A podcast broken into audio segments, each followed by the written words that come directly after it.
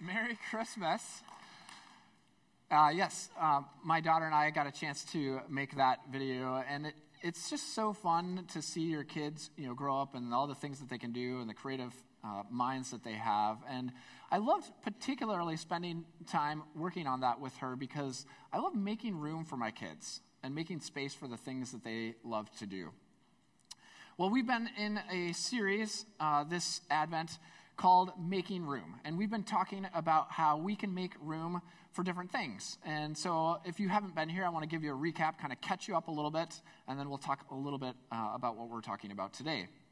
So, week one, we talked about how we make room for God by waiting with hope. And then week two, we talked about this idea of we make room for God's power by embracing our own limitations. And then last week we talked about how we make room for God's purposes by making room for each other. And all of those things have been about how we make room for Jesus during this Christmas season. But today, on Christmas Eve, we get to talk about how God goes out of his way to make room for us particularly those of us who feel most excluded or marginalized in society.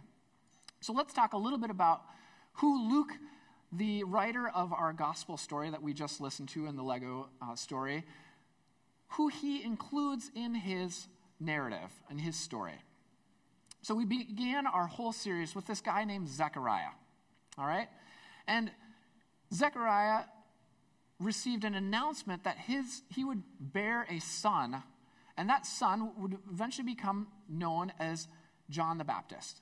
And John the Baptist would prepare the way for Jesus. But Zechariah was this little known priest. He was one among thousands of priests. And he lived kind of far away from the temple in the hill country, removed from the center of political and religious life. But Zechariah won the lottery for all the priests. He had the chance to go into the temple every day for this season where he would go in and take care of the incense in the holiest of holy places for all of Jewish life, to represent all of Israel in this space. And while he was in that space, an angel of the Lord, Gabriel, came and talked to him. And he had a vision that he would bear a son. His wife, Elizabeth, and him would bear a child. Even in their very old age, they were probably somewhere in their 60s. And while that was unfathomable, it didn't seem possible, it paled in comparison to what happened next in Luke's story. The next thing that happened is that the same angel Gabriel shows up in another person's life, the life of Mary. Now, Mary is a teenager. So, of course, she didn't have very much social standing either, right, teenagers?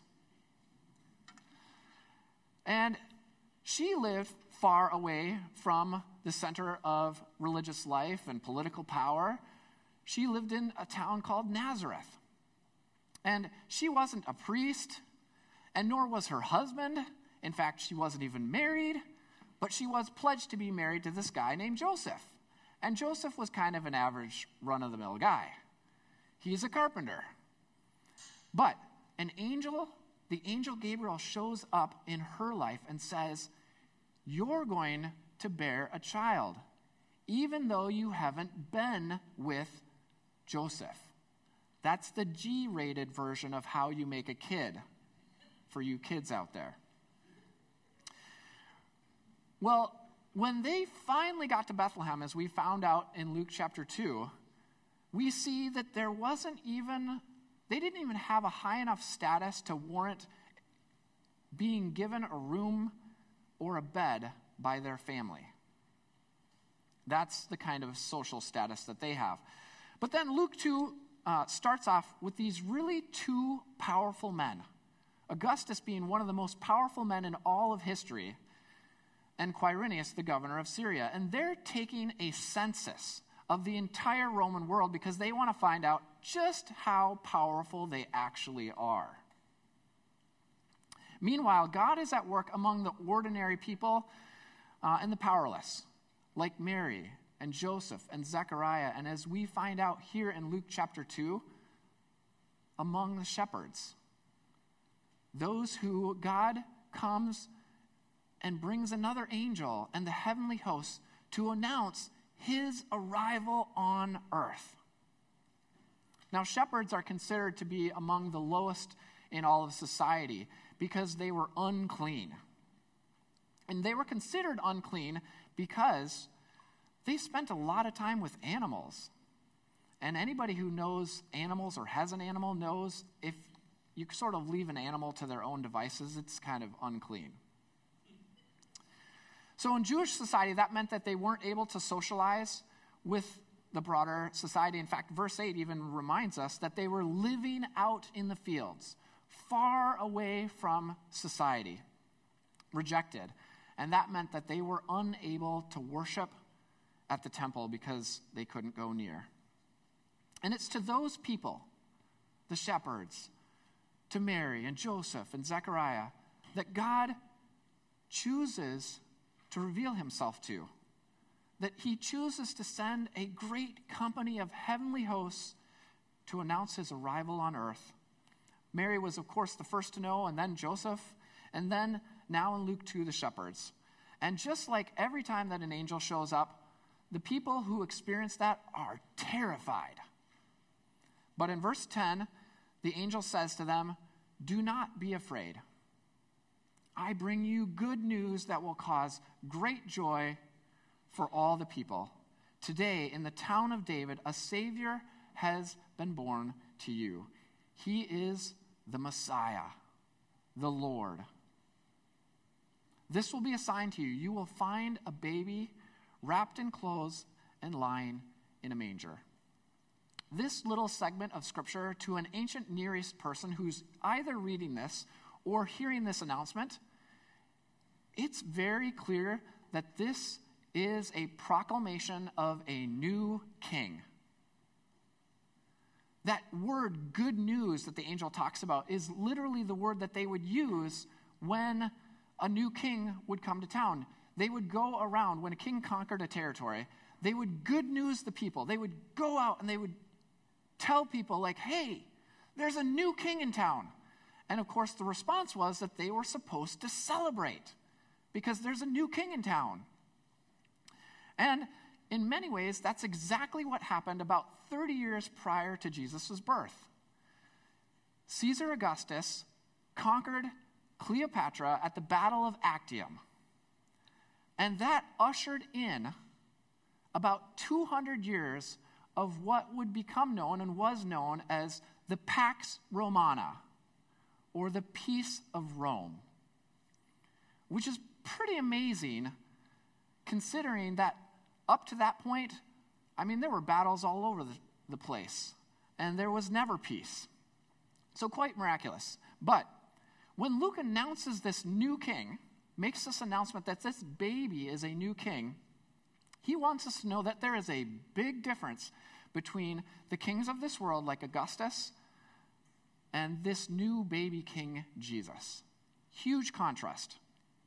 And verse 14 starts to help us pick up on this a little bit when the heavenly hosts announce peace, which suggests that maybe not everyone was experiencing peace under Augustus. So let's talk about the census for a little bit. A census had sinister implications in the ancient Near East world. It wasn't just about counting people to figure out how many there were or maybe what the population trends were. No, this was an inventory of all the wealth in the nation. So it was a count of the people, it was a count of the animals, it was a count of the crops, so that they could tax the people to the maximum.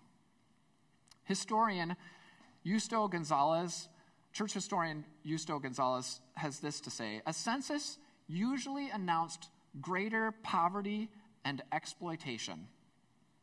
And no doubt the shepherds would have been among those who were most exploited because they were already at the bottom. So the Pax Romana, or as some people called it, the Pax Augustus, well, it was a kingdom of peace through coercion. You didn't want to mess with Rome because everybody feared the Roman military power. But the kingdom of God is a little bit different. You see, the kingdom of God was a kingdom of shalom. The Hebrew word for shalom doesn't just mean an absence of conflict, it also means goodness for all people. And so Jesus would come down to earth and he would show us how to live in right relationship with people and right relationship with God. And he would show us a kingdom of shalom, of goodness. And when the powers of this world saw that Jesus was gaining more and more followers because of his love and kindness and care for others, well, they didn't like that. They were losing some of their power, and so they decided that they wanted to kill him. And Jesus would willingly lay down his life. But the gospel stories also tell us that that wasn't the end of the story. That God would raise Jesus up again from the dead, and that the powers of this world, that showed that the powers of this world could not overcome God. And if the powers of this world could not overcome Jesus, could not overcome God, then nothing could.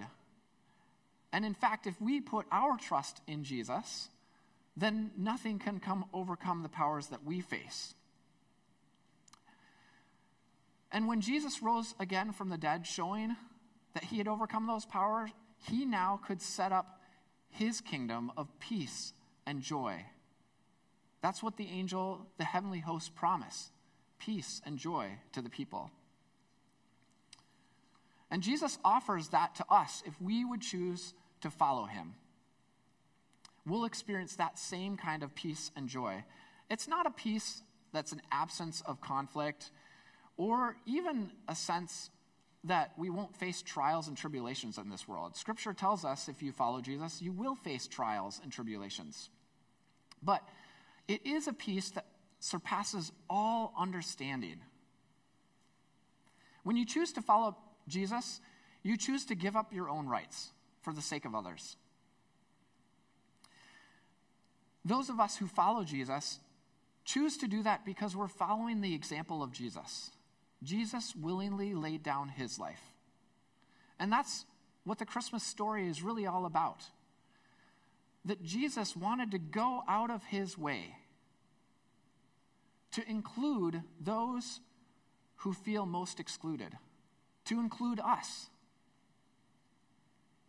Because when you're excluded, it's hard to believe that anybody wants to include you. And so Jesus wants us to know that everyone is invited. Author and preacher Danielle Strickland writes it this way She says, God goes out of his way to get in the way of the people most excluded. Author, John, uh, author and preacher John Ortberg writes this Jesus consistently championed the excluded. His inclusion of women led to a community to which women flocked in disproportionate numbers. Slaves, up to a third of the ancient populations, might wander into church fellowship and have a slave owner wash their feet rather than beat them. And one ancient text instructed bishops to not interrupt worship to greet the wealthy attender, but to sit on the floor and welcome the poor. God extends his love to everyone, especially those who are most excluded. And when the shepherds heard about that kind of good news, the kind of good news that would welcome them, well, they went and worshiped this new king. And when they left, they spread the word concerning all the things that had been told them. Meanwhile, Mary treasured up these things in her heart. And what I want for each of you this Christmas is to know that God loves you so much God wants to invite you to be a part of His family. The invitation is open to all, particularly those of you who don't feel like you're welcome. You are welcome. And what God wants from us is pretty simple He wants our worship. Well, actually, He wants your whole life. But here's the thing God is not a God who is a God of coercion, like the kings and people of this world. God is a God of invitation. So the invitation is open. You can come into the family. Now, don't get me wrong, it will cost you your life. But with it comes the promise of peace and joy that surpasses all understanding on this world. And if you've never experienced that kind of peace and joy in your life, I want to invite you today to experience that, to invite Jesus into your life, to follow him, because that's where peace and joy are found. And if you need help with that, we would love to help you with that. That's why we're here as a church. And if you've already responded to the invitation, would you keep responding every day for the rest of your life? And then would you think about who else in your sphere or in your world needs to know about this invitation of God's love? You see, we started this church in the midst of a pandemic, which was kind of crazy, because we think that most people don't know how much they're loved by God. And we want everybody, as many people as we can tell, to know the extravagant love of God, to know that God is going out of his way to make room for them, to make room for you. Let's pray. God, thank you so much that the Christmas story is a reminder that you're always going out of your way to meet us, to be with us, to love us. Thank you that you are not a God of coercion. You are a God of invitation, of love. You're always inviting us to draw closer and closer to you, to become more and more like you, being willing to lay down our lives as you lay down your life. Not out of any sense of